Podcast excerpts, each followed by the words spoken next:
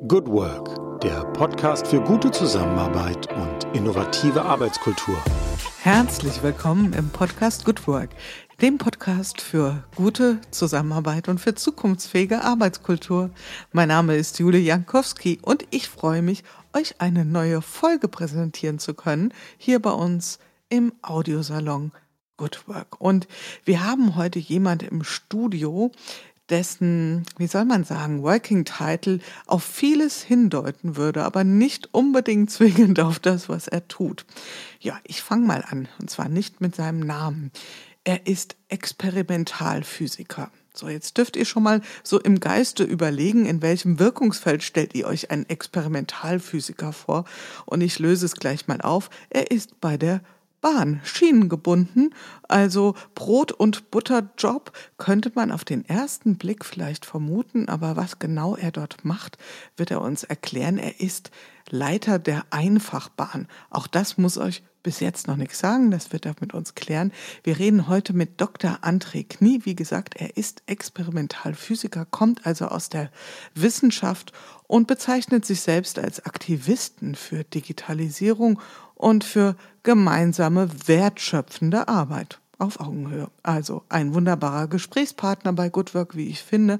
Und ähm, ja, wir nehmen uns heute mal das ganze große Thema der Digitalisierung vor und werfen einen Blick auch darauf, inwieweit wir das gelungen gestalten können.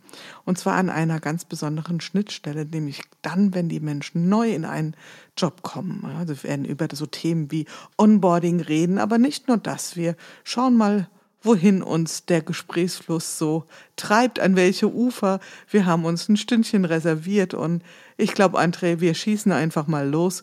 Genug des Trommelwirbels. Herzlich willkommen bei uns. Hallo, lieber André Knie. Hallo, Jule. Schön da zu sein. Hast du dich schon mal gut vorgestellt gefühlt oder müssen wir noch was sortieren, äh, justieren? Ähm, ich, ich, bin ja so ein bisschen ehrfürchtig, André. äh, ein Wissenschaftler im Studio, dann wollen wir es doch auch bitte ganz genau nehmen. Ja.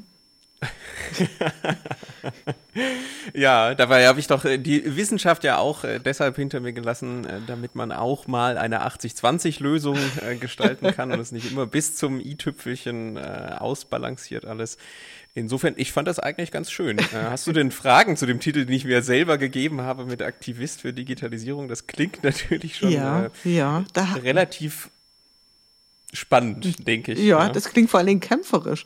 Und ich bleibe noch mal beim i-Tüpfelchen. Also das i-Tüpfelchen, das ist ja im Vergleich zu dem, mit dem du dich vorher beschäftigt hast, bevor du zur Bahn kamst, ja gigantomatisch groß, weil du hast dich mit Molekülen und winzigen Teilchen beschäftigt. Ähm, ich frage ich frag mal so, fangen wir mal nicht mit der Bahn an, ja, weil vielleicht haben da die ein oder anderen schon so Gedankengebäude so vor Augen. Was macht ein Mensch, der sich mit Digitalisierung beschäftigt bei der Bahn? Ich glaube, wir haben da Fantasien, ähm, die darfst du gern auch gleich noch ein bisschen aufräumen. Aber erstmal interessiert mich das ja schon. Was hast du mit, mit Molekülen zu tun gehabt als Experimentalphysiker? Meistens habe ich sie kaputt gemacht. du bist ein Zerstörer, André. Ein Kämpfer. Ja, ich wollte wissen, ich wollte wissen, was da drin passiert. Äh, ich war schon immer erkenntnisgetrieben, mhm. Äh, würde ich sagen. Das heißt, äh, immer dann, wenn ich was Neues gesehen habe, wollte ich auch wissen, wie es eigentlich funktioniert. Und das hat mich bei den Molekülen auch immer fasziniert. Das heißt, mhm. ich habe dann auch da die größten Maschinen, diese Beschleuniger, die hier rund um die Welt aufgebaut sind, benutzt, um aus den Molekülen die Informationen herauszuholen, wie funktioniert das eigentlich da drin? Wie sprechen in Anführungszeichen die Elektronen miteinander und was können wir lernen darüber, wenn wir Lichtinteraktionen mit den Molekülen machen? Ja, das heißt wirklich an das Kleinste, an das Innerste in den Molekülen rangehen und äh, die innersten Elektronen äh, nach außen drehen und schauen, was sich darunter verbirgt und wie diese dann miteinander wechselwirken. Ich habe immer gesagt, ich bin experimenteller Quantenphysiker, mhm. habe dann immer Quantenmechanik experimentell dargestellt. Mhm. Und jetzt mal ganz abstrakt gesprochen oder um auch im Bild zu bleiben, suchst du lieber in den Krümeln oder bist du eigentlich schon auch jemand, der von diesem Vernetzung, weil das ist ja auch das Thema, also sinnbildlich, ja, in einem Netzwerk der äh, da auch die Interaktion, die komplexen Dynamiken gerne im Blick hat. Was ist es, was dich so wirklich fasziniert? Wo hast eine tolle Überleitung ah, gemacht. Oder? Hammer. also meine, äh, mein Spezialgebiet zum Schluss waren vernetzte Moleküle, also Moleküle, die dann noch miteinander verbunden sind mhm. und dann darüber das Ganze zu machen. Wir haben die Cluster genannt. Mhm. Und dann aus äh, gerade solchen Clustern, das ist ja auch in der modernen Arbeitswelt was, was dann häufiger passiert, dass sich Cluster bilden mhm. und äh, in diesen äh, größeren Systemen dann gerade zu sehen, wie groß sind Reichweiten überhaupt, über wie viele Partner hinweg kann ich eigentlich noch Informationen übertragen. Das war was, was mich interessiert hat. Also tatsächlich eher die großen Sachen und mhm. ich habe auch immer versucht, zumindest einen gewissen, ich habe Grundlagenforschung gemacht, aber ich habe trotzdem versucht, einen gewissen Anteil an Realitätsbewusstsein, was mhm. bedeutet das eigentlich, was ich da mache? Hat das eine Auswirkung auf unser tägliches Leben? Ich kann sagen, die meisten der Sachen, die ich herausgefunden habe, haben nicht einen direkten Einfluss. Aber die Idee war schon immer zu sehen, äh, hat man da später irgendwie eine Art Anwendung? Kann man damit was lernen über unser ja, tägliches Leben? Äh, ich habe das immer als Beispiel herauszufinden, warum wir manchmal Sonnenbrand kriegen und manchmal nicht oder warum manchmal dann äh, tatsächlich Hautkrebs entsteht, wo ja manche Leute einfach nur ein bisschen Sonnenbrand vorher gekriegt haben.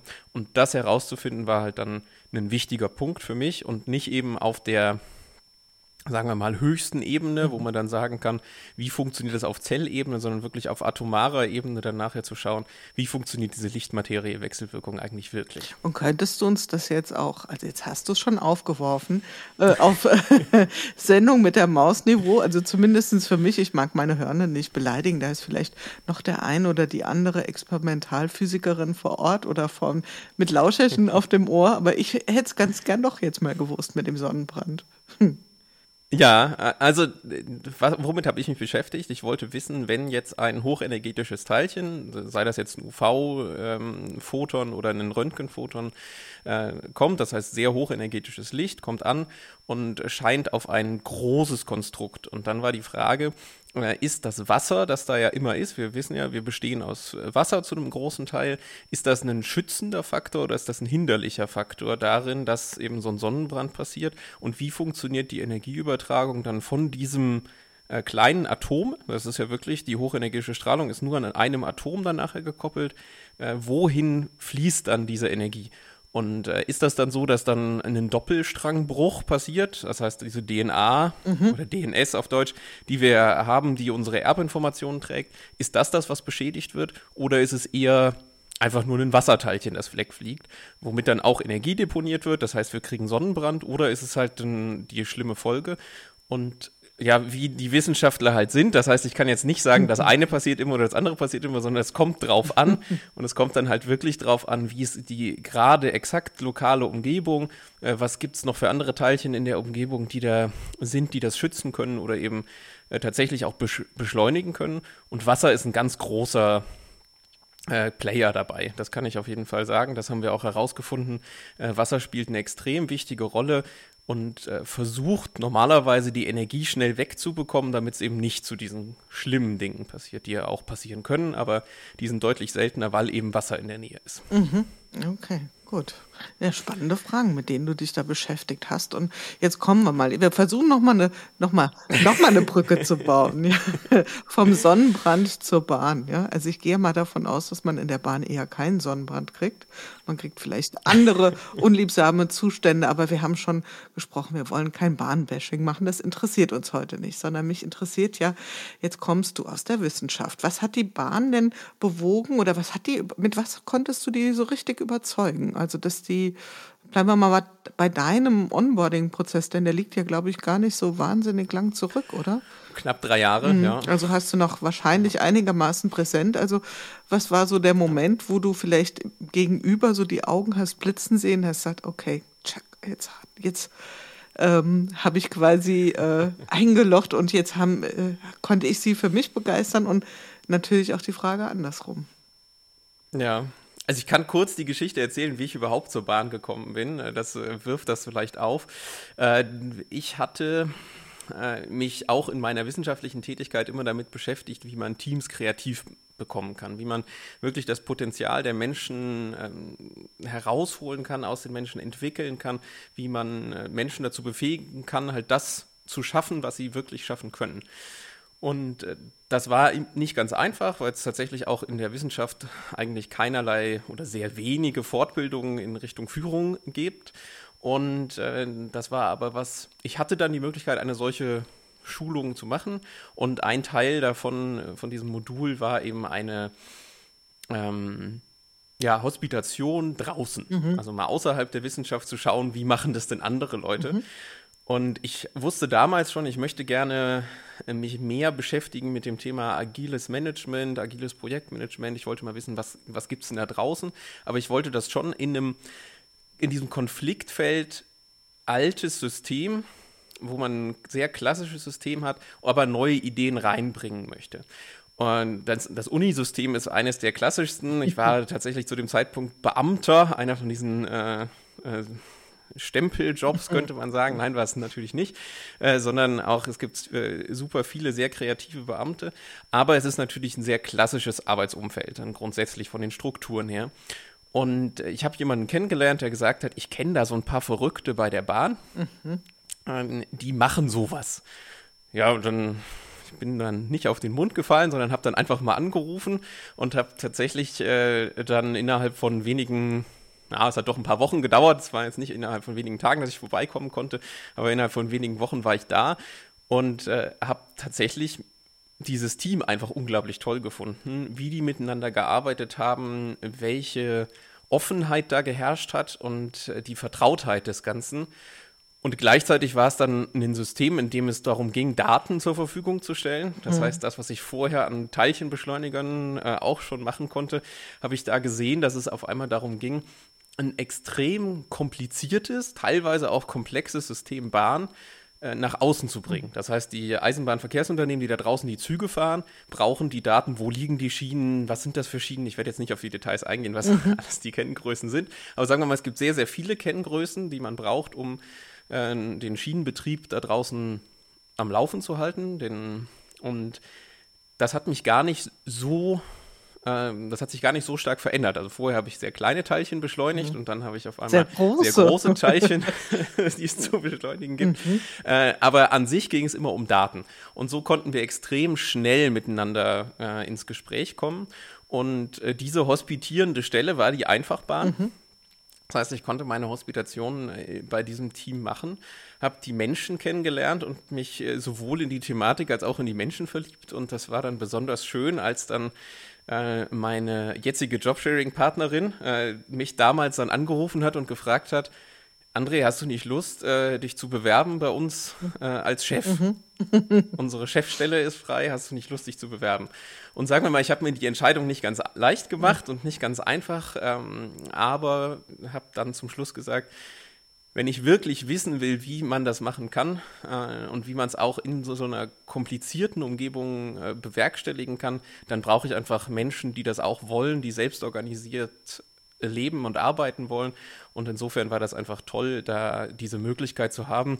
Und es hat dann auch geklappt. Mhm, super, super. Du erklärst uns natürlich gleich nochmal, was genau Einfachbahn ist, weil ich könnte mir vorstellen, dass der eine, die andere, die jetzt äh, uns äh, zuhören, ähm, DB Sistel kennen. Also ich weiß, DB Sistel ist so, so ein ähm, Beispiel für ähm, Agilisierung und für agile Transformation von Unternehmen aus dem klassischen Umfeld kommt und ähm, wenn ich das richtig aber verstehe, ist einfach Bahn ja nicht bei DB Systel direkt angesiedelt, sondern ist wirklich Bahnbahn, oder? Genau, DB Netz mhm. heißt das offiziell, mhm. also DB Netz AG. Wir sind ein Teil derer, die wirklich die Infrastruktur zur Verfügung stellen. Nur, dass wir eben keine Schienen bauen, sondern wir bauen dann ähm, die Schienen, die Tunnel ins Netz, mhm. die Datenschienen. Äh, sodass mhm. wir ins, mhm. ins Internet, äh, wir versuchen den, die Daten, die es gibt und die Prozesse einfach zugänglich zu machen. Also wir haben eine Vision, die heißt einfacher Zugang zur Schiene durch moderne Prozesse für eine zukunftsfähige und begeisternde Eisenbahn. Mhm. Und darum geht es uns. Das heißt, wir wollen eben nicht sagen, das sind Kunden und das ist Netz, sondern wir wollen eben das wirklich aufbrechen und sagen, wir können zusammen einfach ein optimaleres Ergebnis liefern. Wir können damit unsere natürlich die Passagiere besser befördern, aber auch die Güter besser hinbekommen, wenn alle von vornherein mehr Informationen haben und dann auch natürlich einen besseren Betrieb bestellen können. Mhm. Okay, also einfach Bahn ist ein Projekt, ein Programm, eine Initiative, wie, wie? Es ist als Initiative gestartet, ist mittlerweile eine Organisationseinheit Mhm. äh, innerhalb äh, des Vertriebs der DB Netz. Das heißt, wir sind wirklich, haben den, das Ohr am Kunden, Mhm. äh, sprechen den ganzen Tag mit unseren Eisenbahnverkehrsunternehmen und sprechen auf der anderen Seite aber auch mit dem Betrieb, mit dem Fahrplan, mit denen, die wirklich die Schienen legen, um eben diese, diese Brückenstellung, diese, diese Brückenbau noch wirklich ermöglichen zu können. Mhm. Okay, und, und, und was ist so euer Wirkungsfeld? Also einfach Bahn geht bis wohin? Also ist das ein nationales ähm, Initiative? Ja. Ja, also wir sind tatsächlich lokalisiert, nominell in Frankfurt. Äh, wir sprechen ja gleich über hybrides Arbeiten, insofern äh, so stark, wie man dann lokalisiert sein kann. Äh, und unsere, unser Team äh, kümmert sich äh, hauptsächlich, ist effektiv ein Projektteam, das immer wieder neue Projekte startet, immer dann, wenn wir feststellen, an der Stelle klemmt es, da kommen die Daten nicht zu unseren ähm, Eisenbahnverkehrsunternehmen, die eigentlich die Informationen brauchen. Dann gehen wir hin und haben kleine, schnelle Lösungen, die dazu führen, dass es, äh, dass es eben besser funktioniert. Das heißt, wir sind jetzt nicht die, die die große IT bauen, das wäre dann eben die DB Systel, sondern wir arbeiten auch mit der Systel zusammen. Das ist einer unserer größten Dienstleister, die dann eben Produkte für uns schaffen und dann digitale Dienstleistungen aufbauen. Und mindestens 50 Prozent der Zeit ist natürlich dann Change und ähm, Prozessoptimierung, denn digitale Prozesse sind typischerweise nicht gut, wenn sie einfach nur Prozesse eins zu eins abbilden, sondern da muss man eben vorher auch nochmal drüber nachdenken. Ist so ein Prozess vielleicht optimierbar, automatisierbar, bevor man da reingeht? Als du mit, ich komme jetzt nochmal mit, deiner, mit deinem Verständnis von komplexen Systemen ähm, zu Einfachbahn oder zur Bahnnetz kamst, ähm, Hast du da diese Voreinnahme oder Vorannahme oder diese Vermutung gehabt, jetzt habe ich es mit komplizierten Zusammenhängen zu tun? Wir kommen doch gleich nochmal ein bisschen klugscheißerisch drauf, ja, zu differenzieren. Oder hast du gedacht, oh wow, das ist eine komplexe Kiste? Also was war so deine Idee, deine Vorstellungswelt? Jetzt erstmal so auf fachlicher Ebene.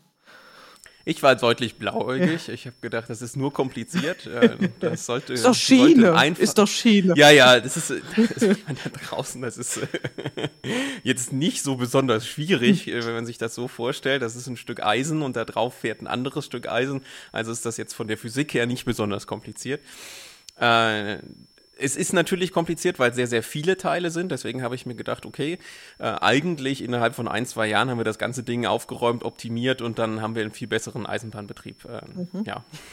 Und dann habe ich angefangen zu lernen, wie äh, komplex das Ganze ist, weil es halt doch sehr, sehr viele verschiedene Sachen gibt. Wir sehen halt auch, wir haben effektiv 150 Jahre Geschichte sicherlich da drin, die auch immer noch mitschwingen.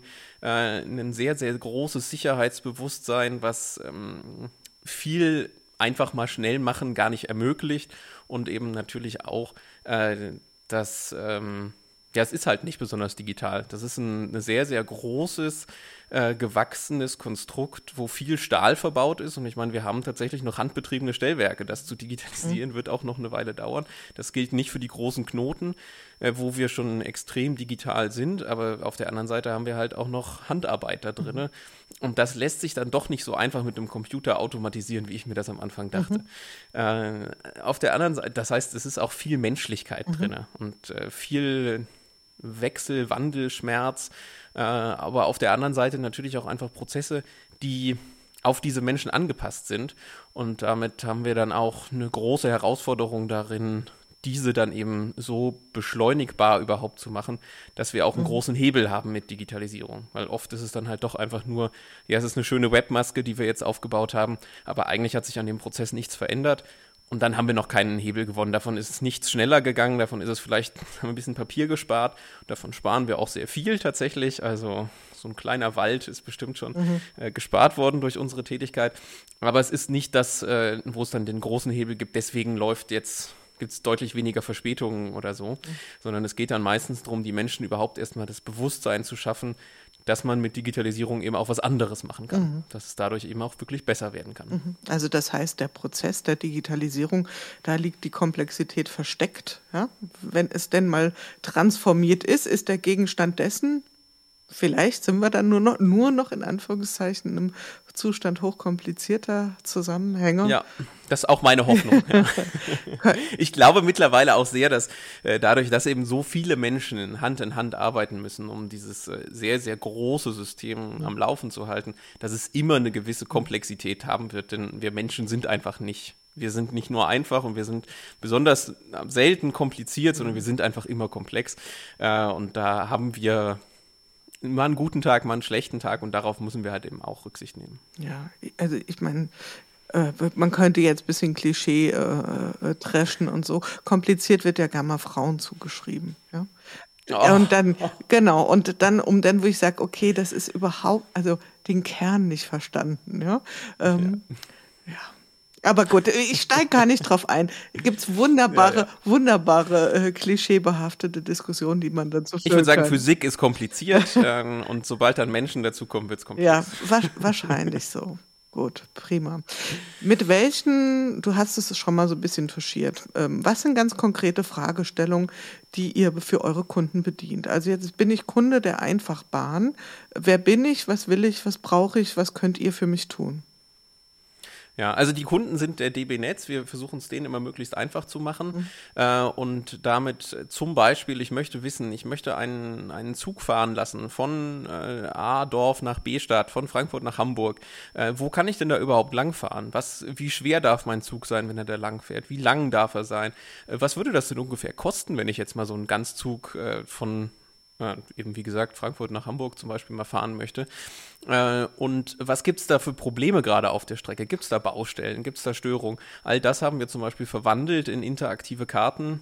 Wir nennen das das Google Maps der Schiene.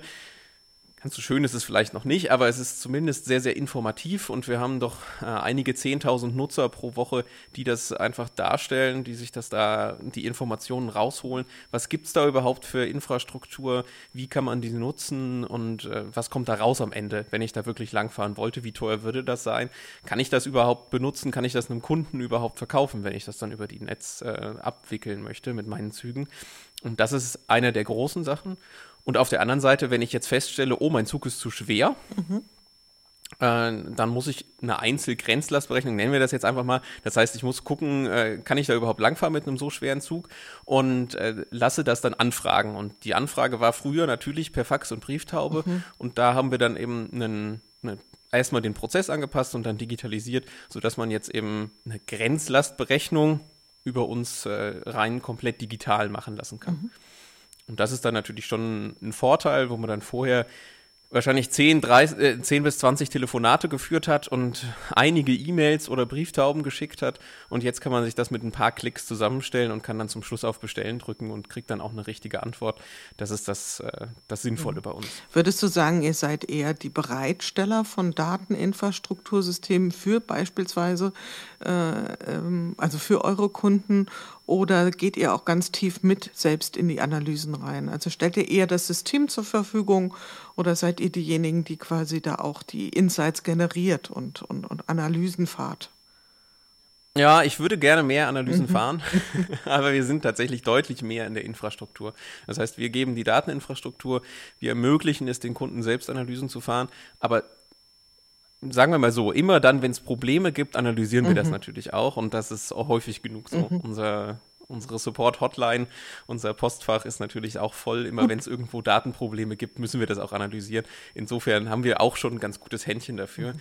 und sind dementsprechend auch so ich nenne es jetzt mal divers aufgestellt, zumindest vom äh, Arbeitsbackground der Menschen, die äh, bei uns arbeiten, ist es schon sehr, sehr unterschiedlich. Und da sind eben auch richtige Eisenbahner dabei, die das Geschäft von der Pike auf mhm. gelernt haben, weil es anders nicht geht. Ansonsten kann man sich nicht in die Schuhe hineinversetzen. Ja, das kann ich mir vorstellen. Und ähm, wenn ich das so, ich versuche das jetzt mal so zu greifen, als äh, der Alien von außen, der so draufschaut auf das, was du sagst und ähm, hätte dann auch wieder so die Vermutung, ich komme jetzt nochmal wieder zurück zum Wissenschaftler, jetzt sitzt du da auf so einem Schatz ja, von Daten. Juckt dich das dann nicht öfter mal in den Fingern zu sagen, boah, was man alles daraus machen könnte? Und ja, ja das ja. neue Gold und die Daten und neue Geschäftsmodelle. Also ich meine, wenn nicht bei euch, wo denn dann? Ja? Wie viel ja. Raum nimmt das in deinem ich bin mal gemein, in deinem Wunschdenken ein und wie viel in der Realität? Diese Betrachtung. Also was könnten wir alles daraus machen? Puh, ja, also in meinem Wunschdenken bestimmt 50 Prozent. Und in der Realität kommen wir wahrscheinlich selten an die 5 Prozent ran. Mm, okay. Also ja. hier liegt die Entwicklung, André. Ja? Die Teilchenbeschleunigung noch. Okay, cool. Weil ich meine, kann man sich ja vorstellen, ja, was da alles so an Potenzial auf jeden Fall. Und ich freue mich auch immer, wenn ich dann ein Projekt starten kann in die Richtung, lasst uns doch mal wirklich die Daten analysieren, lasst uns gucken, was wir auch besser machen können im System, mhm. wo Optimierung dann drinsteckt. Das ist ja was, äh, so, ein, so ein physikalischer Begriff, dass wir wirklich immer versuchen, äh, die Landschaft so zu modellieren, dass wir auch wirklich da einen optimalen Punkt finden können. Und das wäre natürlich ein Traum. Das wäre ein Traum, ähm, ja. Ja. War das vielleicht auch so ganz insgeheim, ich bin schon sehr neugierig, ich weiß, aber war das so ganz insgeheim auch ein bisschen dein Wunsch, als du gesagt hast, wow, ja, guck mal, die haben jetzt gesagt, in 70 Jahren haben wir die Infrastruktur. das schaffe ich noch. da kann ich. Ja, ja, ich habe tatsächlich gedacht, also wie gesagt, ich war ja sehr blauäugig am Anfang. Also ich habe wirklich gedacht, äh, naja, gib mir, gib mir mal zwei, drei Jahre. So, das, wie lange dauert eine Doktorarbeit? Dann haben wir das fertig gemacht hier. Ja. Ja, letzte ja. Cola in der Wüste, hier ist sie. Ja. Ja, ja, klar. Äh, äh, man ist ja auch gerade, wenn man Wissenschaftler ist, immer sehr, sehr davon überzeugt, dass man äh, an der Speerspitze ist und die anderen einfach nur noch nicht die richtigen Ideen hatten und Absolut. deswegen kommt man da dahin, erzählt denen mal, wie es geht und dann äh, läuft das auch schnell. Ähm, ich bin mittlerweile selbstironisch genug, um das sagen zu können. Ja, also ja, natürlich. Also das sind einfach extrem intelligente Leute, die da schon dran arbeiten und die äh, dann auch an allen Facetten arbeiten. Aber der Schatz, den wir da haben, gerade mhm. dadurch, dass wir eben auch so viele verschiedene Daten zur Verfügung haben, zeigt mir auch nochmal, dass da auch noch Potenzial ist. Mhm. Und das äh, ist halt neben dem Tagesgeschäft nicht immer einfach, da hinzukommen, äh, daran zu arbeiten. Aber ich versuche schon ein, zwei Projekte pro Jahr zu haben, wo man eben sich auch mal genau diese Daten anschauen kann. Mhm. Ich, ähm, kleine Anekdote am Rande, ich habe war also wirklich schon also Geschichten aus dem Zweiten Weltkrieg gefühlt. Ich war 1999 mit meinem Mann, sind wir nach Hawaii geflogen und ähm, wir sind ganz fürchterlich gestrandet, schon aus Frankfurt raus mit einer äh, unglaublichen Verspätung. Also wir kamen irgendwie, also, das ist jetzt keine Übertreibung, 48 Stunden verspätet irgendwann in Hawaii an. Das war damals mit einer amerikanischen Fluggesellschaft, ich glaube United oder so. Und auf dem Rückflug, ja, wir haben natürlich überall da Beschwerden und Kram und Zeug hinterlassen. Auf dem Rückflug, egal an welchem Touchpoint wir sozusagen aufschlugen, äh, hieß es immer, ah, oh, you guys had some troubles. Und dann wurden wir immer abgedatet, äh, abgegradet, nicht abgedatet, abgegradet. wir sind also komplett schickimicki, Business Class zurückgeflogen und so weiter, ja. Weil die Menschen, die Systeme, diese Informationen bevorratet hatten. Das war 1999. Am 1. Januar habe ich bei der Deutschen Lufthansa angefangen in dem Bereich Kundenforschung und habe das dann so erzählt, dass ich das sehr beeindruckend fand und dann haben die mich angeguckt wie von einem anderen Stern.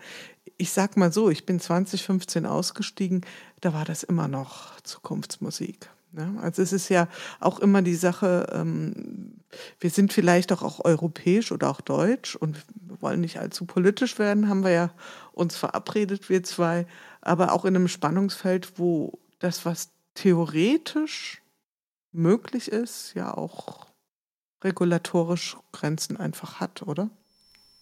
Ja, wir haben große regulatorische Grenzen und gerade alles, was sich große bewegende Systeme sind, wo dann auch noch Menschen drin sitzen, äh, das ist stark reguliert und deswegen hat man auch gar nicht die Freiheit, einfach mal schnell Dinge zu ändern. Und jetzt ist es gerade dadurch, dass wir in diesem europäischen Kontext unterwegs sind, natürlich auch noch mal mehr Regulationen gibt, ja, es ist eine Herausforderung, da dann eben auch mal schnell was zu machen. Und das ist ja sicherlich auch äh, der Grund, warum ich die Einfachbahn so schön finde. Wir können das halt machen. Wir können sehr häufig, dadurch, dass wir es für den Kunden immer einfacher machen, äh, haben wir deutlich mehr Freiheit als ein großes System, das dann auch äh, typischerweise natürlich alleine, dadurch, dass es sicher sein muss, erstmal sehr träge mhm. ist.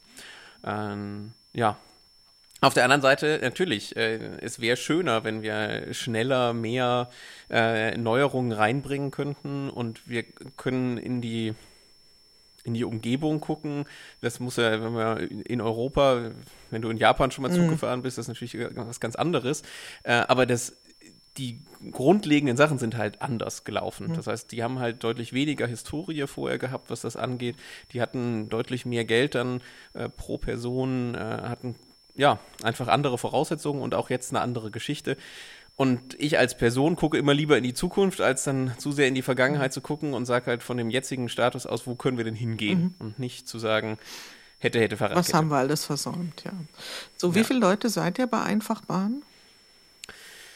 Also wir sind aktuell, ja, 13, äh, wachsen gerade noch ein wenig. Ähm, äh, feste Mitarbeiter und ungefähr insgesamt 44 gerade ähm, mit allen, die daran beteiligt sind. Das heißt, da sind dann auch noch Entwickler dabei.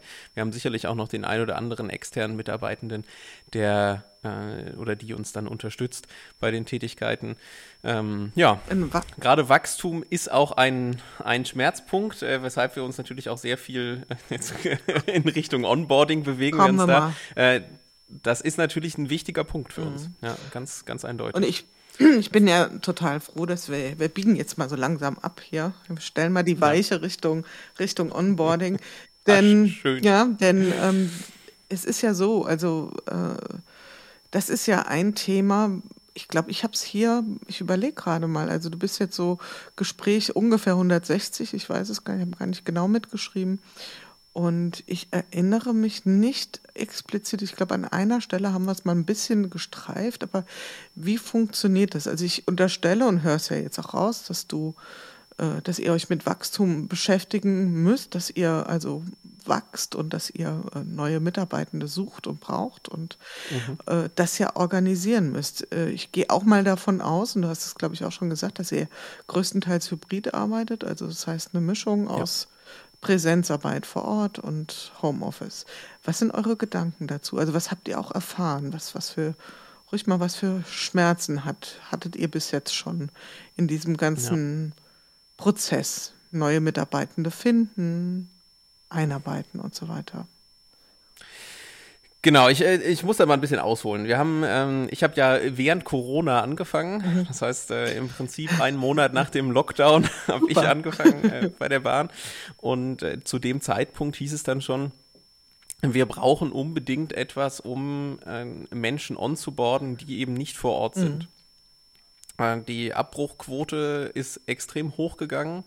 Das heißt, es gab sehr, sehr viele Menschen, die eingestellt wurden und dann äh, innerhalb von einem Jahr wieder gegangen sind. Und das wollten wir verhindern, mhm. dass das passiert. Und äh, ursprünglich, als ich gekommen bin, war es schon so, dass ein, ein Team in meinem Team sich damit beschäftigt hat, wie kann man denn soziales Onboarding, aber auch fachliches Onboarding machen in diesen sehr, sehr digitalen Zeiten dann zu dem Zeitpunkt und haben deshalb das digitale Hallo, unser digitales Hallo entwickelt, wo man eben ein Buch in der Hand hat, gleichzeitig aber auch ganz viele Online- äh, äh, Punkte, um eben darzustellen, okay, du bist willkommen, du hast jemanden immer an deiner Seite.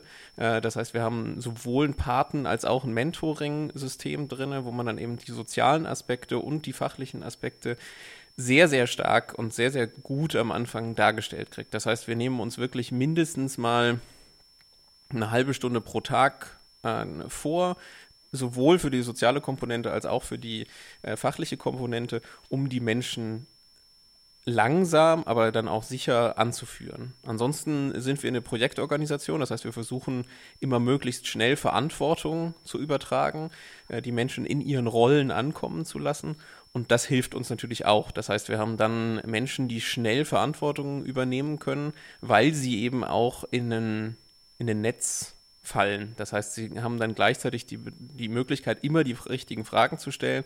Das, was früher äh, ganz einfach war, weil vielleicht am Nachbartisch jemand saß, am Nachbarschreibtisch, den man einfach mal schnell fragen konnte, das funktioniert jetzt halt nicht so einfach. Das heißt, jetzt sind wir alle den ganzen Tag in irgendwelchen Teams-Terminen drin.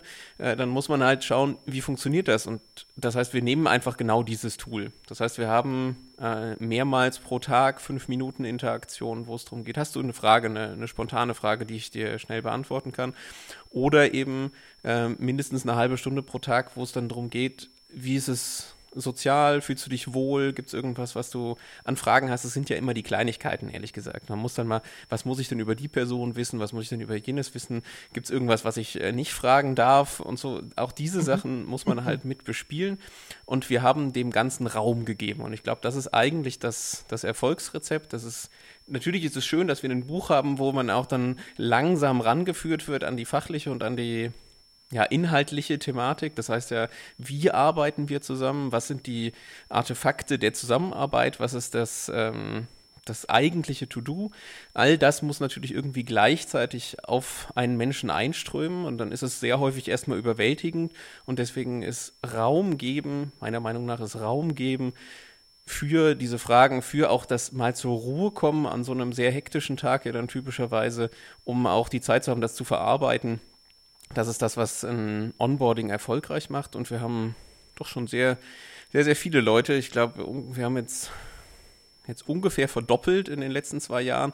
Haben dann doch sehr, sehr viele Leute ongeboardet und haben dabei auch viel gelernt. Deswegen auch das iterative Vorgehen. Mhm. Äh, ich war Beta-Tester von unserem Tool, äh, als ich es abgekriegt habe. Und äh, mittlerweile haben, sind wir zwei äh, Generationen weiter und haben noch ein weiteres äh, Buch geschaffen mhm. für unsere Neuen, damit sie sich auch mit den, mit den Themen der Einfachbahn sehr gut vernetzen können mhm. dann da am Anfang. Und auch verstehen, warum wir manche Sachen machen. Also auch das ist ja wichtig, dass man das Warum erklärt erklärt und nicht nur sagt, guck mal, das ist das Artefakt, kommt zum Daily, kommt zum Weekly, was bedeutet das überhaupt, äh, sondern eben wirklich zu sagen, warum ist es wichtig, dass wir uns regelmäßig austauschen und warum unterhalten wir uns um Gottes Willen morgens nicht über Fachlichkeit, wenn wir uns im Check-in treffen und sagen, äh, auf einmal sagt man, wie ist sein Energieniveau oder äh, was hat man für Impediments, mhm. alleine solche Worte zu benutzen, ist ja schon äh, merkwürdig, aber wir kommen halt aus einer IT-lastigen Szene, deswegen benutzen wir solche Worte aber das ist wichtig für uns, dass wir eben auch diesen sozialen Anteil nicht vernachlässigen, der gerade im Hybriden, wir treffen uns regelmäßig einmal pro Woche aktuell, aber auch nicht alle von uns, weil wenn man dann irgendwie Heute ist es ja deutlich einfacher. Ich habe ein bisschen Schnupfen und äh, gefühlt ist es ja noch Frühjahr, da hat man ja ständig noch Schnupfen. Äh, das heißt, es ist dann nicht so, dass immer alle da sind, aber wir haben immer das Gemeinschaftsgefühl, das ist diesen sozialen Anteil, der da drin steckt, weil wir dem ganzen Raum geben. Und das ist glaube ich, äh, oder mittlerweile bin ich eher davon überzeugt, dass das unsere, unser Geheimnis ist, äh, wie Onboarding funktionieren kann, dass man eben weder den fachlichen noch den sozialen Anteil vernachlässigt. Und ja, du, du hast es jetzt ein paar Mal betont, das finde ich auch total gut. Ähm, was so in meinem Kopf so aufkam, war so diese Vorstellung, dass es eben nicht so ist, dass so einer oder eine den Affen der Verantwortung auf den Schultern sitzen hat und sagen, du bist jetzt mal hier dafür zuständig, dass der oder die neue Mitarbeiterin gut eingearbeitet wird und alle anderen sagen, pff, okay, bin ich raus, ab und zu mal eine Frage, aber mehr nicht, sondern dass es eher dieses Verständnis ist, da ist jemand neu im Team, hurra, und nicht, es ist eine Belastung, ja, erstmal, weil wir müssen ja jetzt ganz viel investieren, äh, bis der oder diejenige so richtig eine Entlastung ist, ja auch schon irgendwie eine komische Sichtweise, aber ja, vielleicht auch manchmal aber auch nachvollziehbar. manchmal gar nicht so falsch. Ja. Also auch bei auch sowas, als wir, wir hatten ähm, Monate, in denen wir dann wirklich zwei, drei Leute gleichzeitig äh, ongeboardet haben. Und da war es auch wichtig, dass wir in unserem ja äh, in unserer Planung auch äh, einfach Ressourcen dafür freigestellt ja. haben. Da haben wir halt gesagt, ja, es geht jetzt nicht, dann muss halt der Projektfortschritt jetzt mal ein bisschen leiden. Dann ist es halt so, dass wir uns um das Onboarding kümmern, mhm. denn ansonsten haben wir das nicht. Und äh, wenn wir jetzt jemanden halbherzig onboarden und der geht nach sechs Monaten wieder, gewonnen. dann haben wir gesagt, gar nichts gewonnen. Ja, absolut. Ja. Und ähm, also so wie ich es verstehe, kriegt ihr auch dezidiertes ähm, Feedback von neuen Mitarbeitenden zu eurem Prozess? Also habt ihr das auch strukturiert irgendwie eingebaut in Form von irgendwelchen Retros oder so, dass ihr sagt, lass uns doch mal drauf schauen, wie bist du, was fehlt dir noch oder was hat gut funktioniert am Onboarding? Genau, also am Anfang ist es so, dass wir eigentlich wöchentlich, dann irgendwann zweiwöchentlich äh, Feedback einholen, schauen, okay, was fehlte dir jetzt noch, was, was war es, was hätte dir jetzt vielleicht auch noch mehr gebracht am Anfang. Äh, später ist es dann so, dass wir eher auf Monats- oder Drei-Monats-Rhythmen gehen, um dann äh, das zu machen. Aber wir haben immer die offene Frage dabei. Also wirklich, ähm, wir versuchen, das klappt auch nicht immer wöchentlich, aber wir versuchen jede Woche die Möglichkeit zu geben, darüber auch zu sprechen. Ähm, und wenn es dann nur eine halbe Stunde ist, aber zumindest einmal den Rahmen zu geben, was hat dir gefallen, was hat dir vielleicht auch nicht gefallen, äh, warum hat dir irgendwas nicht gefallen und was hast du schon eine Idee, wie man es besser machen könnte. Und insofern, es ist natürlich, Onboarding ist immer ein sehr individueller mhm. Prozess. Das heißt, äh, wir achten da auch drauf und deswegen gibt es bei uns auch das Äffchen der Verantwortung, mhm. natürlich. Also es ist schon jemand dafür verantwortlich und den kann die Person, die ongeboardet wird, auch immer fragen. Mhm. Das ist schon auch wichtig, dass man einen, einen, so einen Ankerpunkt hat. Äh, wie gesagt, wir haben es verteilt. Wir haben es verteilt auf fachlich und auf ähm, dieses sozialen, den sozialen Aspekt äh, in dieses Paten- und Mentor-Programm. Ähm, und das funktioniert für uns erstmal gut. Das heißt nicht, dass es überall funktionieren wird. Äh, das funktioniert bei uns auch deshalb gut, weil wir zum Beispiel eine No-Veto-Politik haben. Also wer eingestellt wird, wurde vorher vom gesamten Team gescreent und äh, es wurde bestimmt, dass es niemanden gibt, der Probleme damit hat, dass äh, jemand mhm. eingestellt wird. Und das macht dann natürlich auch das gesamte Team ja fast schon euphorisch, wenn jemand Neues kommt und alle wollen dieser Person, dem, mhm. demjenigen dann auch helfen. Und das ist natürlich auch ein schönes Setting. Und damit, allein deshalb fühlen sich die meisten auch einfach so unglaublich willkommen bei uns und haben dann gar nicht das Gefühl, dass sie jetzt irgendwo neu hinkommen, sondern eher, es ist, es ist zwar alles anders, aber ich fühle mich einfach zu Hause. Mhm. Und das ist natürlich auch Ja, schön. so eine richtig schöne Einfädelspur, ne? dass man so denkt, so, ah, und endlich jetzt ist er da oder jetzt ist sie da. Und äh, ja, gab schon Berührungspunkte. Ähm, ich habe mir da auch schon mal so jetzt im Rahmen von, von Good Work auf, ähm, weiß ich, hat mir, habe ich ja hier auch schon geteilt, weiß jetzt nicht, ob mit dir das Buch dazu veröffentlicht und mir da auch mal so ein paar Gedanken gemacht über Onboarding, dass man sagt, ja, äh, wahrscheinlich ist ja dieser neue Mensch für bestimmte Themen dann auch perspektivisch verantwortlich inhaltlich und gibt es vielleicht auch nochmal themenspezifisch Ansprechpartner, ja, und dann auch nochmal unterscheiden, wer könnte da ein Supporter, ein erfahrener Supporter sein oder Supporterin, wer könnte aber auch genau das Gegenteil sein, also jemand, der auch wirklich so bekannt ist für, für echt mal eher so ein bisschen challenging oder auch mal kritisches Feedback, ja, das ging eben schon mal so in die Richtung. Habt ihr solche Fragen auch mhm. aufgenommen in euren Onboarding-Prozess? Also, wo, ja. wo kannst du ruhig mal hingehen, wenn du ein bisschen auch mal gechallenged werden willst, so Höhle der Löwen Löwenmäßig oder ja. Ja, ja, ja, aber sehr häufig ist es dann das kritische Dagegentreten. Mhm. Also einfach mal, ich habe eine Idee, brauche mal jemanden, der dagegen tritt. Aber das ist nicht schlimm. Also das heißt, äh, die Leute bei uns, in, in der Regel sucht man sich die einfach mal nicht aus, wenn man sagen möchte, ich möchte jetzt äh, für immer den gleichen Job haben und möchte dann äh, äh, einfach mal in Ruhe der Tätigkeit folgen, sondern bei uns ist ja meistens schon, dass man irgendwie den Wunsch hat, sich weiterzuentwickeln oder neue Dinge kennenzulernen. Und äh, das hilft natürlich, dass es ein, ein wachstumsorientiertes äh, Mindset erstmal grundsätzlich ist. Und das führt dann dazu, dass die Leute auch immer challengen wollen. Das heißt, da ist wirklich das Bedürfnis da auch äh, dazu. Und wir haben so eine Rollenübersicht für uns. Das heißt, äh, da sind einfach die Stärken schon mal aufgeteilt der, der anderen. Und wenn ich Unterstützung brauche, weiß ich, wen ich ansprechen kann. Und wenn ich aber Challengen brauche, fachlich, sei das jetzt fachlich, sei das methodisch, äh, wie kann ich das am besten machen, dann weiß man in der Regel sehr, sehr schnell. Äh, wir haben das einmal mit so Setcards aufgebaut. Das heißt, da ist dann ein kleines Bild, ein selbstgemaltes Bild von von jedem drinne, wie er denn aussieht oder sie sich äh, vorstellt. Und gleichzeitig dann natürlich auch genau die Stärken und allerdings auch natürlich die dazugehörigen Schwächen auch äh, notiert, denn äh, auch das ist ja ganz klar, wenn man sagt, man hat die und die Stärke, dann gehört da in der Regel auch eine Schwäche dazu. Mhm. und dann sollte man das nicht unbedingt dann ausnutzen, dass dann da jemand ist, der zum Beispiel äh, sehr harmoniebedürftig ist und deswegen nicht besonders stark dagegen äh, arbeiten wird, gegen so eine neue Idee, sondern eher unterstützend arbeiten wird. Und dann sucht man sich halt jemanden, der eher eine Nacht, eine Schwäche hat, äh, weil er nicht zugeben kann, dass es eine Idee gut ist, sondern eben neue Ideen dagegen werfen wird. Und dann kriegt man halt mal ein ganz anderes Bearing, je nachdem, was man vielleicht auch gerade braucht und wie viel Zeit noch da ist, um äh, die Idee zu schleifen. Okay. Und ähm, also das heißt, dieses, dieser Onboarding-Prozess, da habt ihr euch viel Gedanken gemacht zu dem Ablauf. Das wird flankiert, du hast es gesagt, durch ein Buch, also wirklich auch was Haptisches. Und wenn ich das so ja. richtig in Erinnerung habe, ist das auch sogar wirklich mit, mit, ähm, mit Liebe, Hingabe, also auch gestalterisch ähm, äh, gut vollendet worden oder gut umgesetzt worden. Also es ist nicht einfach nur irgendein so PDF-Dokument, äh, was sich jemand dann, wenn er will, ausdrucken kann, wenn er eher äh, papiergebunden äh, unterwegs ist, sondern ihr habt euch da wirklich auch das versucht, das auch ansprechend zu machen.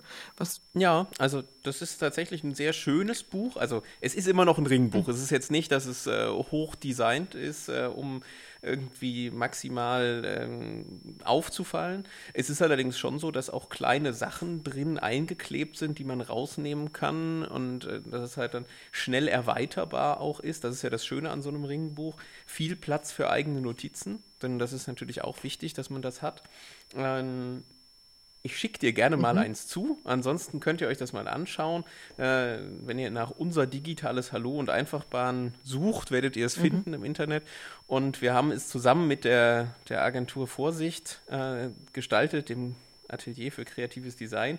Und das ist auch so, dass das anderen Leuten auch gefallen hat, weshalb die auch den ähm, Deutschen Designpreis dafür mhm. gewonnen haben. Also auch das ist eine, eine schöne Wertschätzung, wenn man dann sieht, okay, das finden andere Leute auch gut. Und tatsächlich ist auch das Feedback, äh, das wir kriegen von Leuten, die es benutzen. Wir haben das dann auch verbreitet, haben es nicht nur für die Einfachbahn genutzt, sondern haben das auch dann äh, innerhalb der DB Netz äh, verbreitet. Und das ist ganz schön, dass wir dann auch äh, das Feedback bekommen, dass unsere Abbruchquote deutlich kleiner ist, wenn wir dieses Modul benutzen, als äh, zumindest letztes Jahr, ich habe keine aktuellen Zahlen aus diesem Jahr, aber letztes Jahr war sie noch null. Äh, das mag Zufall sein, aber es ist natürlich trotzdem ganz schön. Mhm. Also die, eine Stichprobe von doch über 100 Leuten, die es benutzt haben, sind halt zumindest alle noch da. Mhm. Und das ist auch einfach für uns ein schönes Signal. Naja, also das ist ja tatsächlich mal mehr als nur eine Vanity-Metrik. Das ist ja eine wirklich vernünftige Zahl, die sich mal anzuschauen, weil das war ja letzten Endes auch der Schmerz, dass ihr gesagt habt, ähm, wir sehen einfach, dass Onboarding eine heikle Phase ist. Also es ist immer eine anspruchsvolle Phase und insbesondere jetzt vor den äh, Vorzeichen einer hybriden Arbeitswelt ist es ja noch mal anspruchsvoller, wenn ihr das damit ummünzen könnt. Ja. Und ich fand das auch wirklich ein Ausdruck von Wertschätzung, ähm, als ich das das erste Mal gehört habe, dass ihr das auch in die Hände von Profis gegeben habt, die Gestaltung und mit so netten kleinen Gimmicks. Also es wird genutzt, es wird wertgeschätzt, es kommt an. Und ähm, es unterstützt den Prozess so, wie es unterstützen soll. Du hast es schon ein bisschen angetickt. Was sagen Kollegen sonst bei der Bahn? Also gibt es dann welche, die auf euch zukommen, sagen, wow, cool, was ihr da macht, können wir da äh, ein bisschen was von lernen? Erklärt uns das doch mal, das wollen wir bei uns auch einführen. Ähm, vielleicht kommen jetzt auch äh, nach dem Podcast könnte ja sein, dass auch äh, ja, wer weiß, ja. Also ich meine, es ist ja eine Frage, ja, mit denen, mit der viele Unternehmen ringen. Wie gestalten wir das? Kriegt ja. ihr Anfragen von außen auch, dass andere Unternehmen sagen, könnt ihr uns ein bisschen unterstützen, ein bisschen eure Erfahrungen teilen? Ähm, wie sieht es ja. aus? Also wir haben tatsächlich noch kein externes Unternehmen, das uns gefragt hat. Allerdings ist die DB-Welt auch relativ bunt und groß mhm. und es haben schon einige äh, DB andere Geschäftsfelder nachgefragt, weil sich das natürlich rumspricht. Ähm, sind allerdings äh, da auch offen äh, dafür, das zu teilen, denn es ist ein wirklich schönes Modul und es wird nicht eins zu eins übertragbar ja. sein. Das ist, das heißt, die, die, die, empfangende Seite müsste sicherlich da schon ein bisschen was investieren, für das anzupassen. Ähm, aber es ist für uns einfach wirklich äh, auch schön zu sehen, dass es äh, die Runde macht. Wir haben versucht, es tatsächlich noch größer zu machen. Äh, das ist dann in den äh, Strukturen der Bahn nicht immer einfach, würde ich mal sagen, äh, einfach mal so einen HR-Prozess umzuwerfen. Dann, das wäre es ja dann eigentlich. Ähm, da wird dran gearbeitet und wird tatsächlich, das dauert dann halt einfach insgesamt ein bisschen länger, wird dann aber auch geschaut, wie kann man das denn auch für Nicht-Büromenschen zum Beispiel nutzen. Mhm. Und das ist auch was, da hatten wir natürlich jetzt als Bürohengste und Stuten, mhm. darf man das sagen? Ja. Ich weiß nicht. Ähm, als Bürotäter, als Schreibtischtäter hatten wir natürlich schon eher äh, diesen, diesen Blick und finde es dann aber total spannend, wenn das dann auch weiterhin angewandt wird auf andere Kontexte, äh, wo es ja auch fast noch ja eigentlich immer höhere äh, Wechselquoten heutzutage mhm. gibt. Gerade auch Auszubildende zum Beispiel dann besser zu binden. Äh, der Teil, der da unglaublich gut funktioniert, das habe ich noch nicht erwähnt, ist, dass wir auch so ein Buddy-System da drin haben, dass man sich eben äh, vernetzt, auch über die Geschäftsfelder hinweg, um dann mit anderen Leuten, die auch gerade anfangen, sich auch austauschen zu können. Was passiert denn bei dir so? Was hast du denn gelernt? Was äh, habe ich denn gelernt?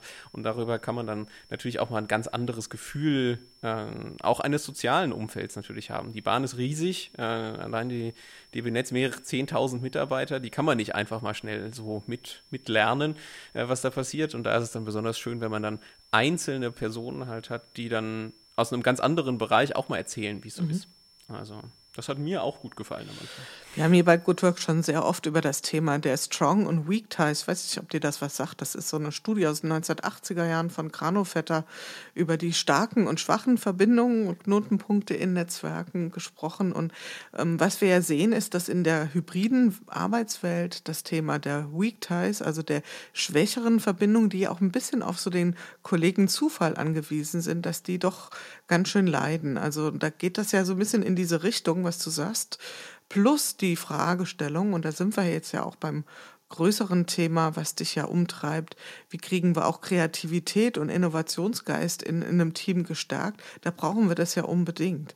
Was tut ihr strukturell, um das zu unterstützen? Sowohl bei neuen Kollegen als aber auch bei den Kollegen, die schon länger an Bord sind. Also es geht ja nicht nur darum, äh, Kreativität ist ja kein äh, Privileg oder kein, ähm, wie soll ich sagen, ja, kein Themenfeld, was, was nur Menschen beschäftigt, die relativ frisch und jung dabei sind. Ja. Na, Hopefully not. auch, auch da ist äh, Diversität natürlich auch da. Äh, Altersdiversität ist auch wichtig.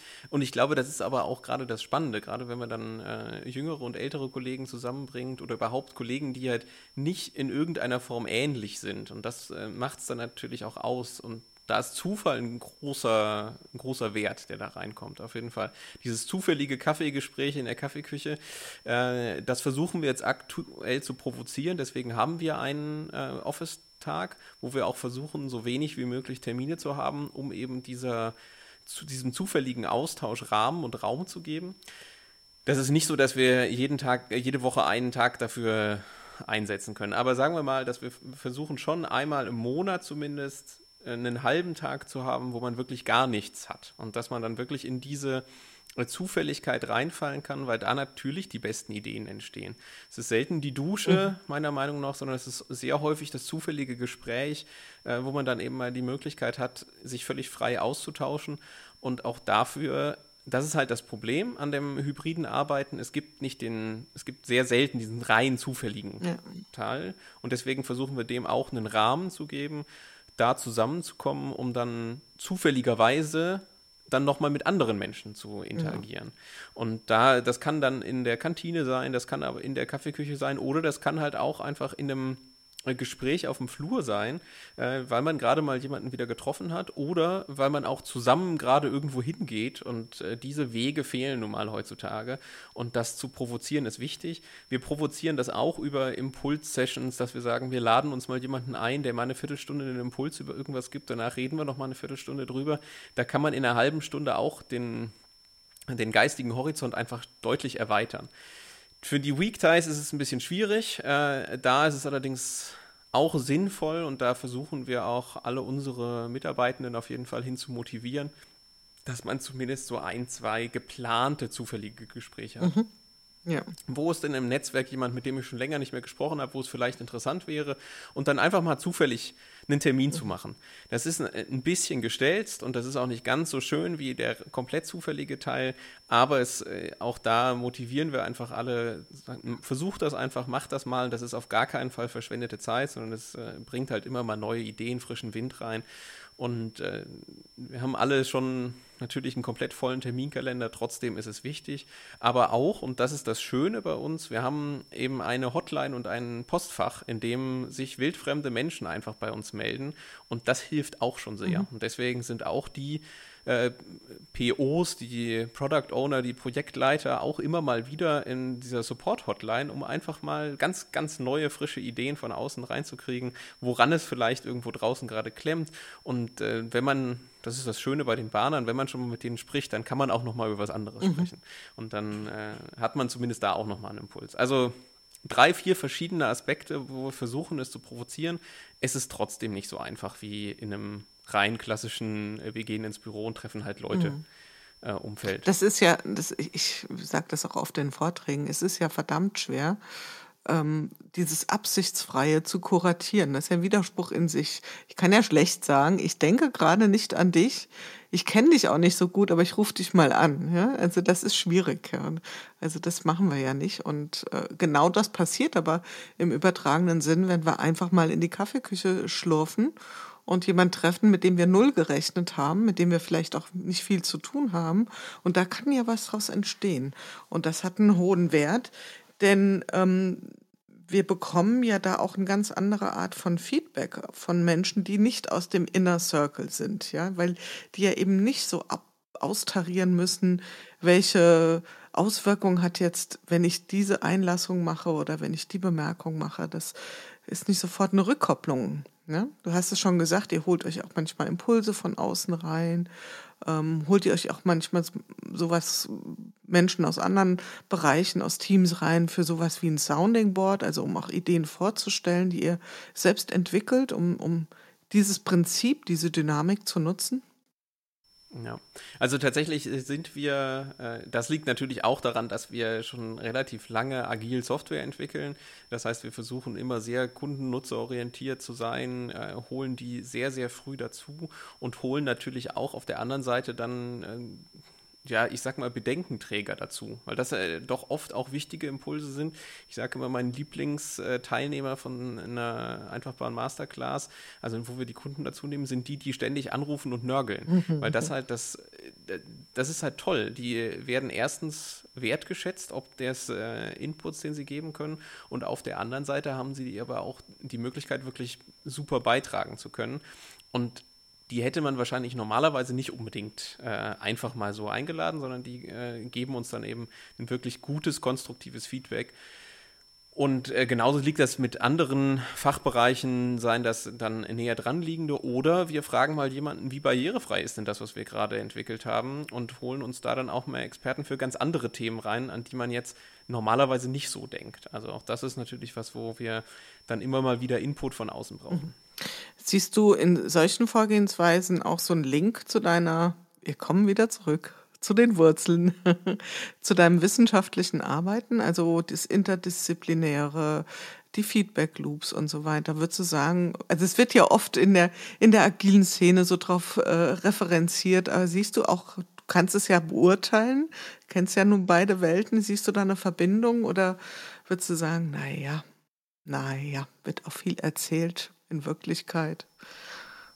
Also ich würde sagen, naja, äh, gerade das Interdisziplinäre ist zwar gewünscht in der Wissenschaft, ist aber gar nicht so häufig mhm. wirklich einfach umzusetzen.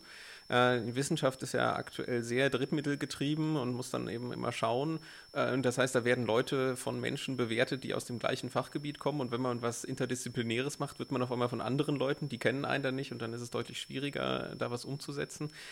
Äh, da muss man schon ein gewisses Renommee für haben, damit das überhaupt funktionieren kann, äh, was Interdisziplinäres. Ich glaube, das ist jetzt einfacher. Bei dem, was ich jetzt mache, ist es einfacher, interdisziplinär zu arbeiten, weil es einfach interdisziplinär sein muss. Und je spezifischer eine Fragestellung ist, je tiefer man bohrt, und ich meine, Doktorarbeiten sind jetzt typischerweise auch nichts, wo man einfach mal an der Oberfläche kratzt, sondern geht man ja extrem tief rein und versucht dann der singuläre Experte, die singuläre Expertin zu sein auf der Welt für ein Thema. Dann ist es natürlich schon in einem sehr tief drin in einem Fachgebiet. Und äh, die interdisziplinären Arbeiten, die es gibt, die ich auch wirklich toll finde, haben es oft schwerer. Also insofern, es gibt sie und ich fände das toll, wenn das noch mehr so wäre, aber es ist deutlich schwieriger, damit äh, einfach voranzukommen. Wie ist es denn um deine persönliche Interdisziplinarität bestellt? Äh, Stichwort Jobsharing. Du hast gesagt, ihr habt eine geteilte Stelle und deine ähm, Kollegin und du. Ähm, wie seid ihr da aufgestellt? Also ist es genau pari pari oder habt ihr euch ein bisschen funktional von Rollen her aufgeteilt und ja, würde mich auch mal interessieren, natürlich. Ja, du hast ja am Anfang gefragt, wie meine offizielle Jobbeschreibung ist. Die inoffizielle äh, bin ich auch äh, offiziell, also inoffiziell, offiziell. Das, was wir kommunizieren nach außen, ist, äh, bin ich Product Owner und sie ist Agility Master. Und äh, das ist auch im Prinzip die Aufteilung klassisch oder früher hätte man wahrscheinlich gesagt, ich habe die fachliche Führungsverantwortung und die Budgetverantwortung und sie die disziplinarische und kümmert sich um die Teamentwicklung.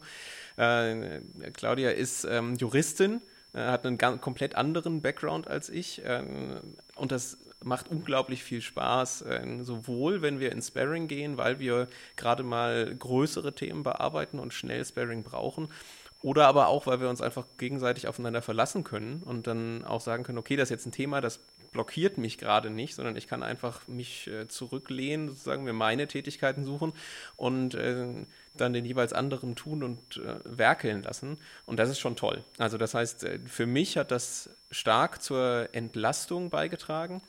Immer wenn es darauf ankommt, wenn wir sagen, zum Beispiel Neueinstellung oder neue Ausrichtung, Strategie, haben wir das gemeinsam, haben das Sparring, haben äh, da sind doch zwei Köpfe oft schneller als einer, weil man eben das einfach ausspricht und während man das ausspricht, denkt man schon besser drüber nach. Und auf der anderen Seite haben wir aber auch äh, die Sachen, die wir einfach besonders gut können, äh, können wir dann halt selber machen und können das dann auch schnell wegarbeiten. Und da ist es äh, schon toll, das möglich zu machen. Und gleichzeitig, wir haben beide eine wir teilen uns die Stelle nicht zu 100 Prozent, 100 Prozent, sondern äh, 60, 60, sodass wir dann eben auch noch Zeit für andere Sachen haben, mhm. so zum Beispiel für Familie oder äh, nebenberufliche Tätigkeit. Das wäre jetzt die nächste Frage gewesen. Also das heißt, ihr habt da ein echtes Job-Sharing-Modell. Ähm, eine der letzten Folgen war, und ähm, dann wollen wir es auch so ein bisschen, ich sehe schon, wir zwei könnten noch ganz viel miteinander äh, hier quatschen, ähm, zum Thema Vier-Tage-Woche. Ja, und das fand ich übrigens auch sehr, sehr spannend. Also, liebe Hörer, liebe Hörerinnen, wenn ihr die Folge noch nicht gehört habt, holt's bitte nach, weil das war wirklich spannend mit dem Martin. Der hat ein Buch zugeschrieben über die Vier-Tage-Woche und ähm, erstmal, wie viele unterschiedliche Modelle es gibt und ähm, ja, wie die Unternehmen da auch äh, das für sich ganz individuell deklinieren und wie viele kontraintuitive äh, Gedanken da drin stecken. Ja, dass es unter Umständen genau die richtige Antwort auf das Thema Fachkräftemangel sein kann. Aber ist das ein Thema, mit dem ihr euch auch schon irgendwie beschäftigt? Also ist diese, dieser Bass, auch dieser Sound schon mal in der Deutschen Bahn irgendwie angekommen oder sagt man, ah, sollen mal hier die hippen IT-Buden machen? Ähm, oder was nimmst du da so wahr? Ja, also ich glaube, gerade das Thema Jobsharing ist etwas, was äh, größer wird. Ähm, gerade auch sowas wie ähm, Vereinbarkeit von Familie und Beruf steht natürlich da sehr stark im Vordergrund. Ähm, die Bahn ist halt ein sehr familienorientiertes Unternehmen, insofern ist das schon, äh, schon ein starker Punkt. Ich glaube nicht, dass eine Vier-Tage-Woche so schnell eingeführt wird. Also wenn, geht es dann wirklich darum, individuell Teilzeit zu ermöglichen. Und das ist allerdings auch was, was auch durch den Tarifvertrag, der jetzt gerade mit Händen und Füßen verteidigt wird, äh, einfach möglich ist. Und das ist auch eine tolle Sache, dass das so machbar ist. Und äh, mal gucken, wie wir uns dahin entwickeln. Ich glaube persönlich schon daran, dass es Menschen gibt, die wollen einfach lieber 60 Stunden die Woche arbeiten und für die geht das auch. Und es gibt andere, für die ist halt eine 30-Stunden-Woche eine viel, viel äh, sinnvollere Sache und die schaffen auch in den 30 Stunden viel mehr, als wenn sie 40 Stunden arbeiten würden. Also insofern ist das einfach ein, wieder auch hier ein Optimierungsproblem und es ist ein sehr individuelles Optimierungsproblem. Und so wird es wahrscheinlich Teams geben, die sich dazu entscheiden, nee, wir machen standardmäßig 40 Stunden Woche und wir wollen das auch und andere Teams, die sagen, wir können mit einer dreieinhalb, vier Tage Woche viel, viel besser arbeiten. Und wir haben das als Spannungsfeld im Team. Wir haben äh, ja, die Hälfte der Leute ist Teilzeit äh, beschäftigt und die Hälfte der Leute Vollzeit. Und das gibt immer Spannung. Und da muss man halt auch, das ist dann wahrscheinlich eine neue Folge, über die wir uns nochmal unterhalten können, äh, wie man das dann miteinander vereinbart.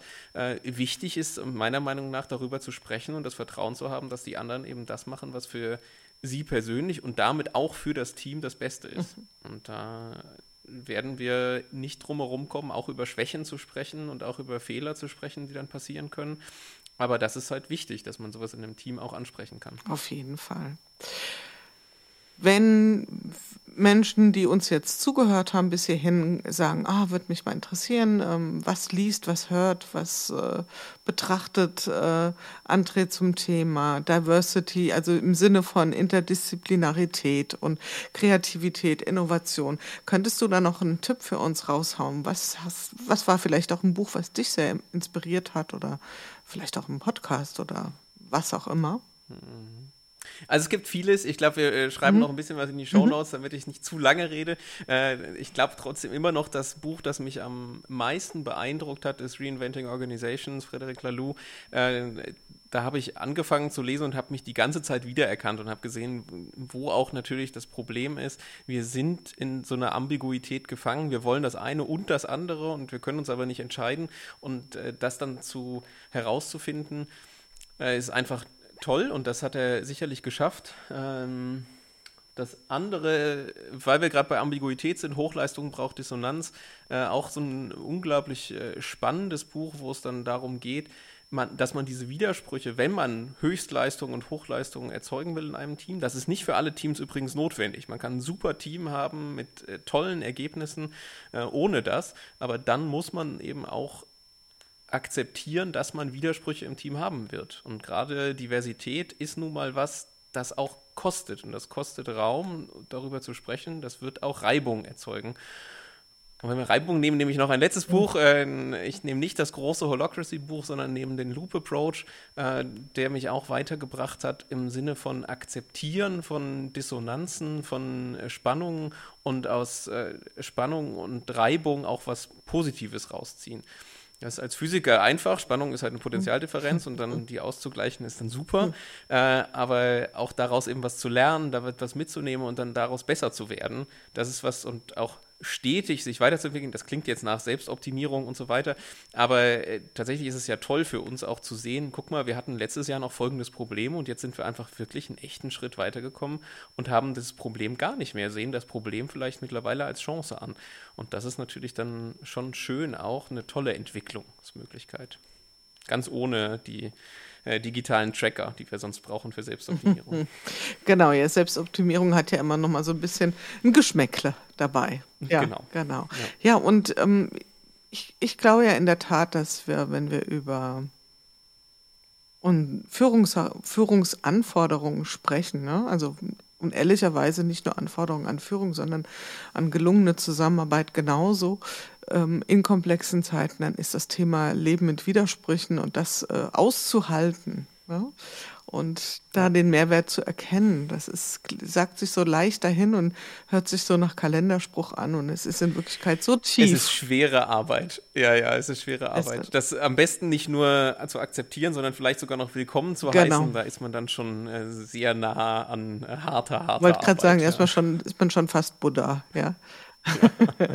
Eine echte Yoga-Übung, lieber André, die wir gerne mitnehmen. Und äh, äh, kurz vorm äh, Namaste äh, sage ich nochmal, wir bringen in die Shownotes auch nochmal ein paar Links rein zu ähm, Einfachbahnen, dass diejenigen, die jetzt neugierig wurden, und das sind bestimmt zahlreiche, also ich könnte mir vorstellen, der ein, die andere HR-Gestalterin ist jetzt ganz hellhörig geworden, was euren Onboarding-Prozess, aber nicht nur das betrifft und liest da bestimmt gern mal nach. Also an der Stelle, ja. vielen, vielen Dank für das tolle Gespräch.